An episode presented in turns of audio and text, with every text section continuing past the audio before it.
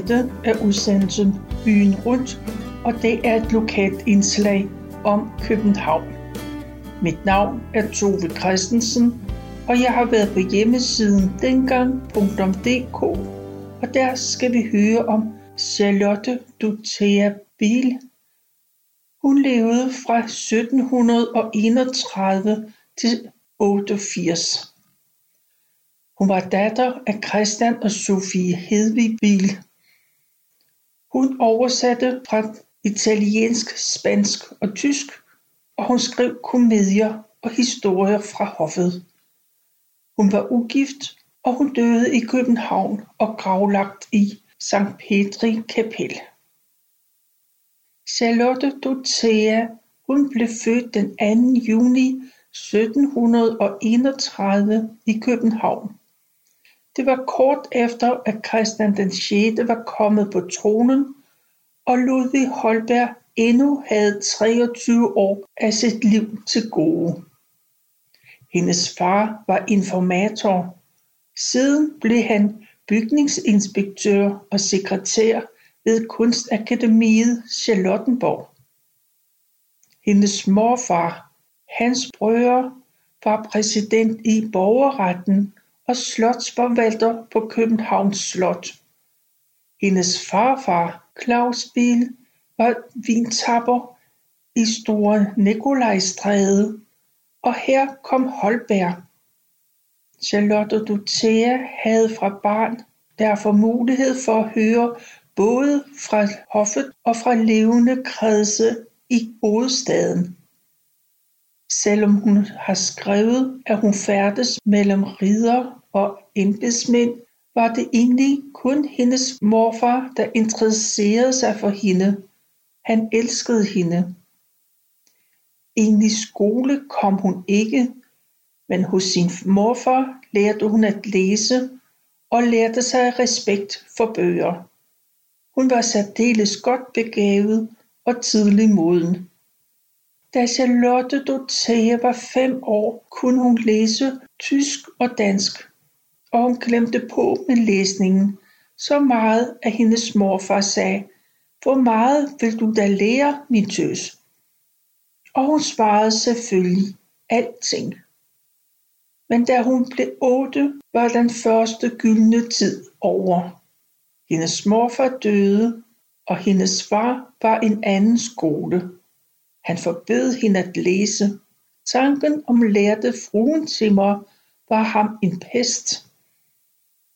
Hendes skæbne kom til at ligne Sille, hans datter, som Holberg havde digtet om. Pigen, der kom fra Æbeltoft, der skulle læse, men ikke måtte. Der var det nu mest moren, der strittede imod af dumhed, mens det hos Charlotte og Dorothea var faren, og det var ud fra et yderst konservativt idéer. Men når der siges, at hun var en tidstypisk pige, som samfundet ville forhindre i at komme frem, fordi hun var kvinde, så er det galt. Det var ikke omverdenen, det var hendes far.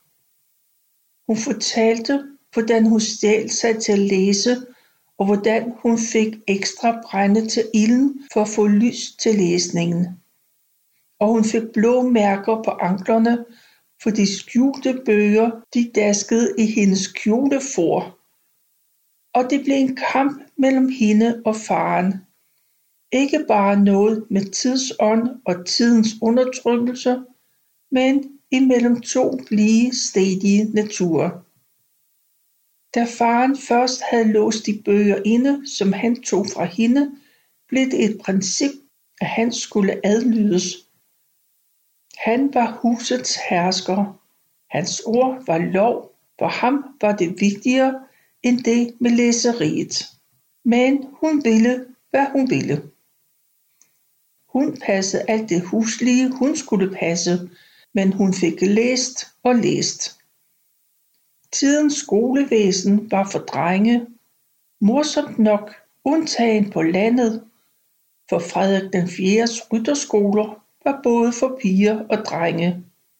I staderne og i København, der måtte pigerne undervises privat, og det blev kun få.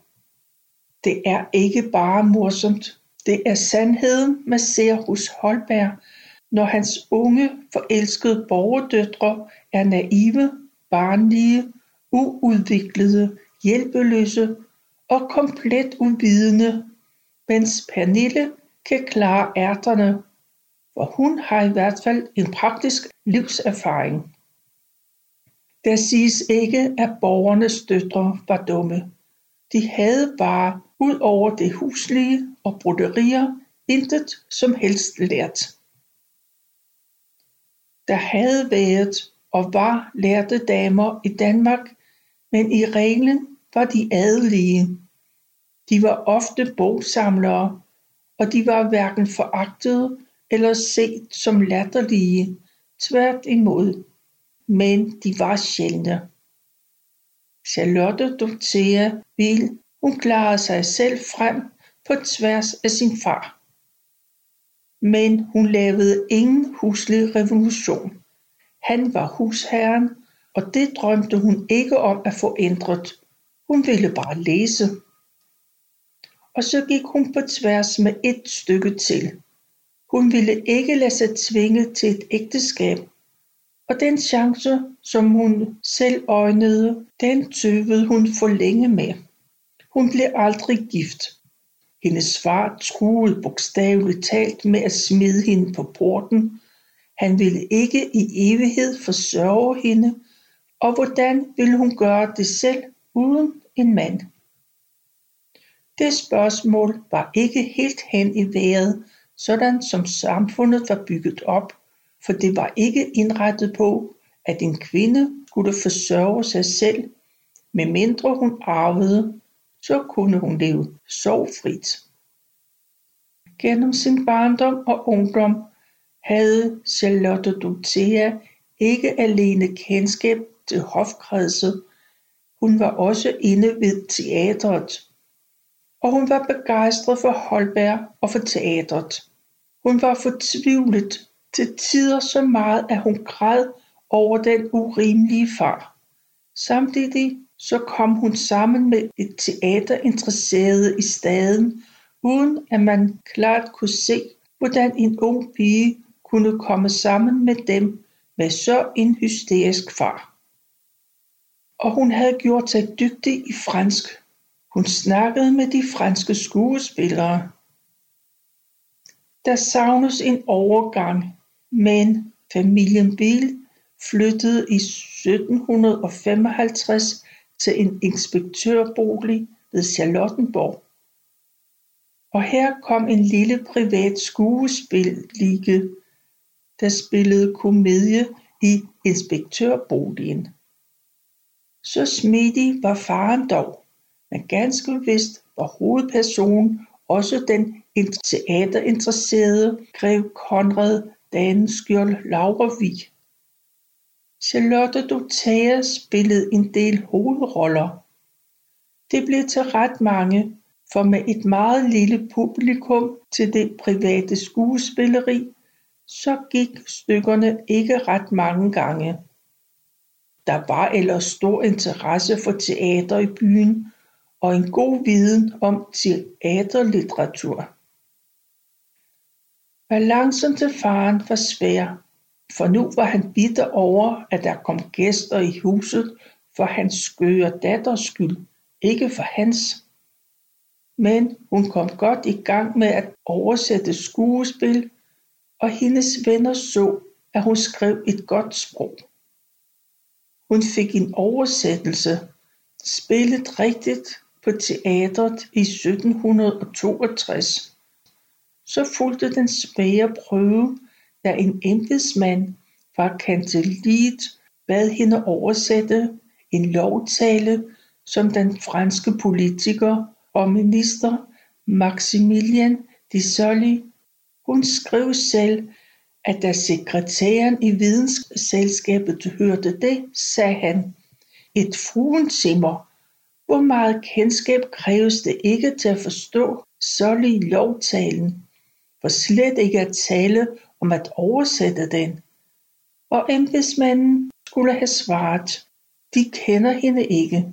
Den pige, ryster tre professorer ud af ærmet. Og nu blev hendes svar interesseret. Men hun var på vagt.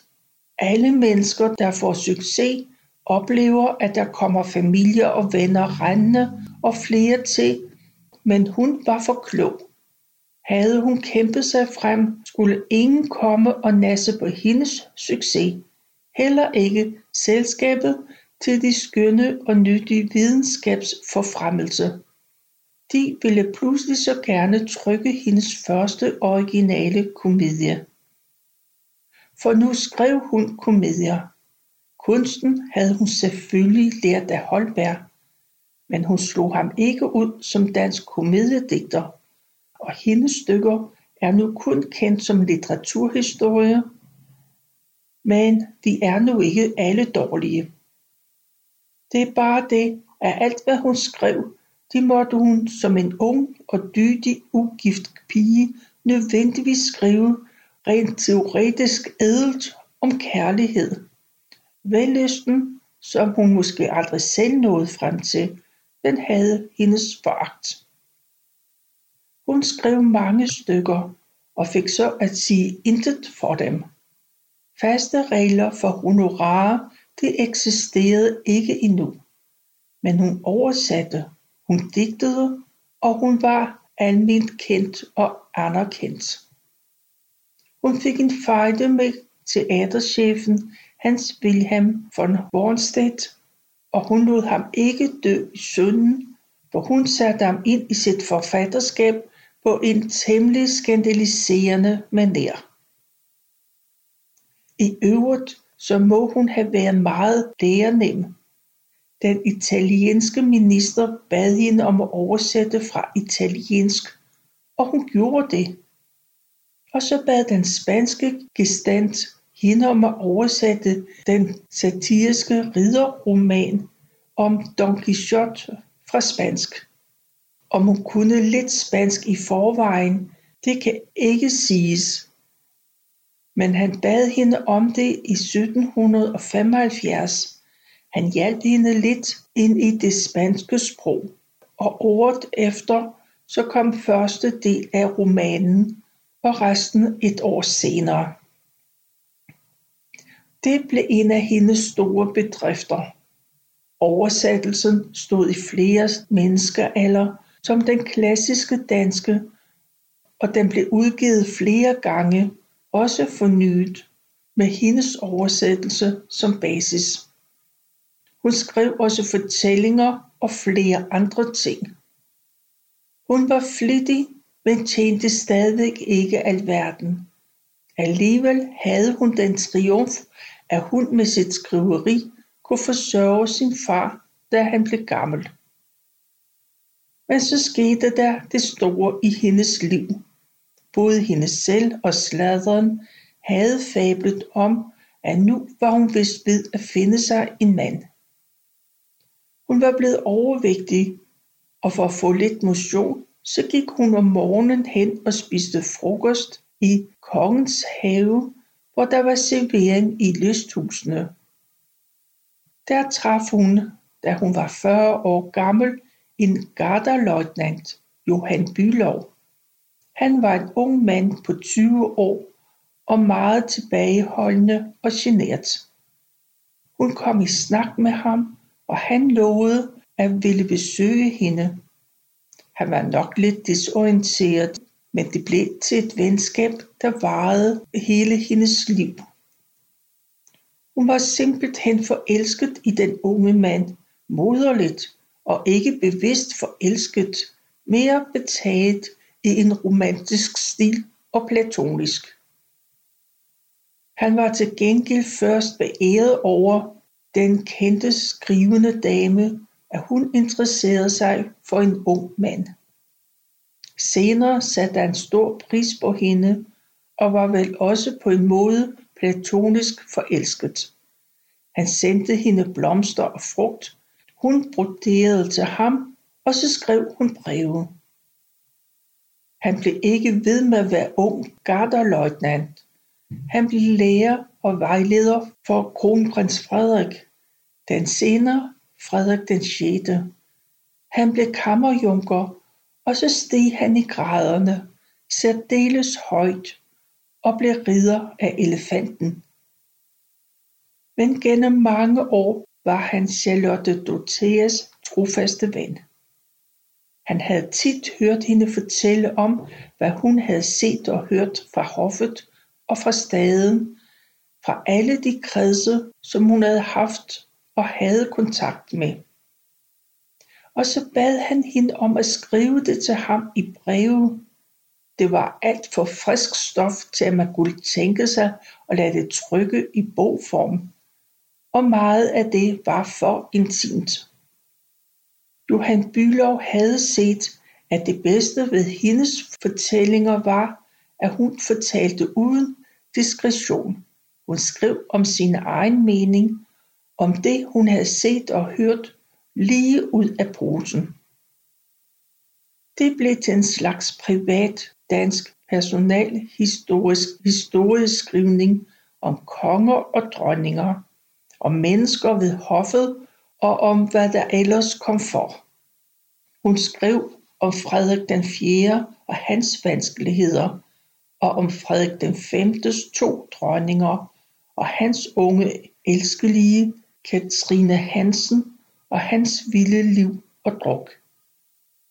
Hun fortalte om Juliane Marie, der stadig levede, og om Karoline Mathilde, om Christian den 7., om Struense og om hvordan tragedien udviklede sig.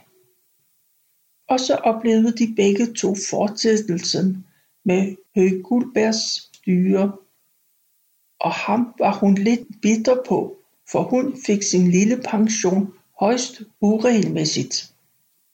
Og så kom kronprins Frederiks statskup i 1784, da han med en lille klike af reformfolk sat bag sig tog magten fra enkedronningen Juliane Marie, fra arveprins Frederik og fra Gudberg. Bag det kup stod i høj grad Johan Bülow. Kronprinsen havde klaret sin del mesterligt, selvom han kun var en frisk konfirmant. Men så fik Bülow en idé, som kun få aktive personer i dansk historie har fået. Charlotte Dorothea Biel hun skulle skrive om kuppets historie, frisk som det lige var sket. Det skulle ikke være sladder, men solidt og i sit gode, klare sprog. Han fik kronprinsen med på ideen og skaffede hende alle oplysninger og papirer. Og så skrev hun historien. Den var set af de sejrende, men var dog nøjternt og naturligvis til arkivet, for heller ikke den historie lå sig trykke. Blandt andet var det jo tydeligt, at den stakkels syge konge havde spillet en ret lille rolle, selvom han sikkert var langt mere klar over, hvad der skete, end man siden har haft brug for at huske. Venskabet fortsatte mellem de to. Brevene fortsatte, og fra hendes hånd var efterhånden kommet en hel dynge breve. Der var nok til at skrive en tyk bog om de højeste kredses liv og levned, og ikke mindst deres ægteskabelige liv. Det var ikke som snask i sagerne, men åbenhjertigt og klart. Alt det er senere udgivet, også forkortet, og skildringerne er meget læsværdige. Den gamle barske historiker Kasper Paludan Müller fra 1800-tallet kaldte hende slotsladertasken. Helt galt er det nok ikke, men temmelig meget af, hvad vi kalder historie, hviler jo på sladder, så kan formen være mere eller mindre poleret. Senere historikere har fundet frem til, at det hun fortalte var pålideligt nok. Det var så ny en historie, at hun var part i sagen. Charlotte Dorothea afskyede Juliane Marie, og det har farvet hendes skildring. men hun var aldrig ufin og aldrig perfid. Hun solgte ikke sine personer for effektens skyld. At hun havde temperament også i skriveriet var en anden sag. Hun sluttede sit egentlige skriveri med en lille selvbiografi, som hun kaldte Mit ubetydelige levnedsløb. Titlen var i tiden så smukt beskrivende stil og skulle ikke tages alvorligt. Hun har aldeles ikke regnet sig selv for at være ubetydelig, og det var hun heller ikke. Derimod blev hendes senere år triste. Hun er svært ved at klare økonomien, for det var dengang som det er nu. I et lille land som Danmark med et lille publikum kan man nok leve af at skrive, men så skal der også skrives. Hun var sygelig, måske mere af nerver og triste tanker end af egentlig sygdom. Og så i 1785 så giftede hendes elskede Johan Bülow sig med Else Marie Hoppe. Og Charlotte Dorothea havde grund til at føle sig krænket, at han ægtede en pige, der så vidt vides var ubegavet og dværgagtigt. Men hun var meget rig. Johan Bylov tog det sælsomme ægteskab i stiv arm. Men rygterne fik travlt, for med den kone, så måtte han da have elskerinder. Det gjorde Charlotte Dorothea dybt mistrøstig. Det ser man af brevene. Farvel ønskede hun ham alt held og lykke, men der var vel en kant. Og hendes skriverier blegnede.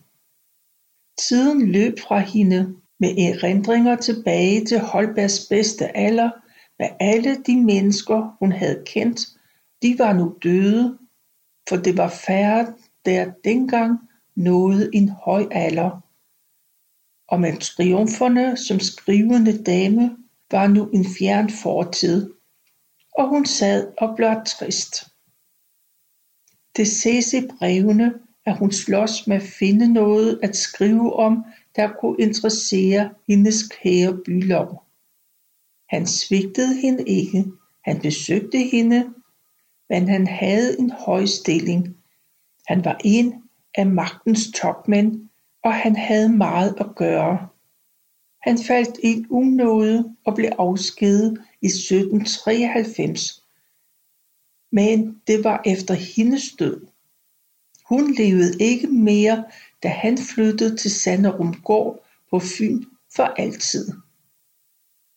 I Charlotte Dorotheas tid fungerede han stadigvæk, og med sin høje stilling havde han som sagt også andre ting at tage sig af end den skrøbelige gamle dame. Det vil sige, gammel var hun jo ikke efter vores mål, men hun var ensom, og han kom sjældent. Hun skrev, kan de måske ikke tåle at se den kedelige aftagelse på det usle levhytte, der vidner om dens hastigt nedbrydelse. Hun skrev i tidens billedsprog. Også Johannes Evald kaldte sit skrøbelige legeme for det nedbrudte ler. Charlotte Dorothea Biel døde den 17. maj 1788. Der var hun 56 år gammel. Hun var den betydeligste skrivende kvinde i det danske 1700-tal. Hun blev gravlagt i kapellet i Sankt Petri Kirke i København, og hun har sin plads i dansk litteraturhistorie, i dansk personalhistorie og dansk historieskrivning. For hvad man ind gennem skiftende tider har ment og sagt om hende, så har vist ingen skrevet historie om den tid uden at bruge hende som kilde. Og så kunne hun skrive dansk bedre end de fleste i sin tid. Det her, det var om Charlotte Dorothea Behl, der levede fra 1731 til 88. Vi har lige få minutter tilbage, og vi bliver i 1700-tallet, men vi skal høre om fiskekonerne på Gammel Strand. De var kendt som et djavt folkefærd. Så vidt vides kom de fra et lille fiskeleje, Skovshoved, hvor de hver morgen vandrede ind til byen i deres særlige dragt. Den bestod af et græsgrønt valmenskørt med røde bord for neden. Et blåt bomuldsforklæde, hvidt hovedklæde, og under det havde de en metalbroderet hue. Og så bar de stunthoser. Det var fodløse strømper. For at spare på fodtøjet tog de skoene i hånden, når de gik ind til byen. Fiskerne havde de på ryggen i en stor rektangulær kurv, der blev støttet af en kort stok under armen. Og i en beretning fra 1700-tallet, så siges der følgende. Disse fiskesælgere, fiskene fersk ud i København og er den slags, som kan konservere sig levende ud i kurve, bærer kvindfolkene i hobetal ud i sådan måde bunden på deres ryg til København. Når de havde solgt fiskene, proventerede de sig med adskilligt, som de pakkede igen i kurven og bærer hjem. Det friske og barske liv som fiskekoner, det afspejlede sig i deres sprog og manerer. Jeg citerer. Det var således ikke nogen sjældenhed at høre disse akbare og velrenommerede gammelstrandsmatroner regulere hverandre med de mest udsøgte og smirrende ærestitler, som man forgæves vil søge magen til i en hvilken som helst ordbog. Disse velklingende duetter endte der gerne med en lille skærmyssel, hvor kapperne først og fremmest blev revet af hovederne, så hårene flagrede vildt omkring som på en furie, og derpå vaskede man hinanden om ørerne med en torsk, en rødspætte, eller hvad man ellers havde ved holden. Og sådan opmuntret fra 1700-tallets København, så slutter vi. Du kan læse om det og meget andet på hjemmesiden dengang.dk.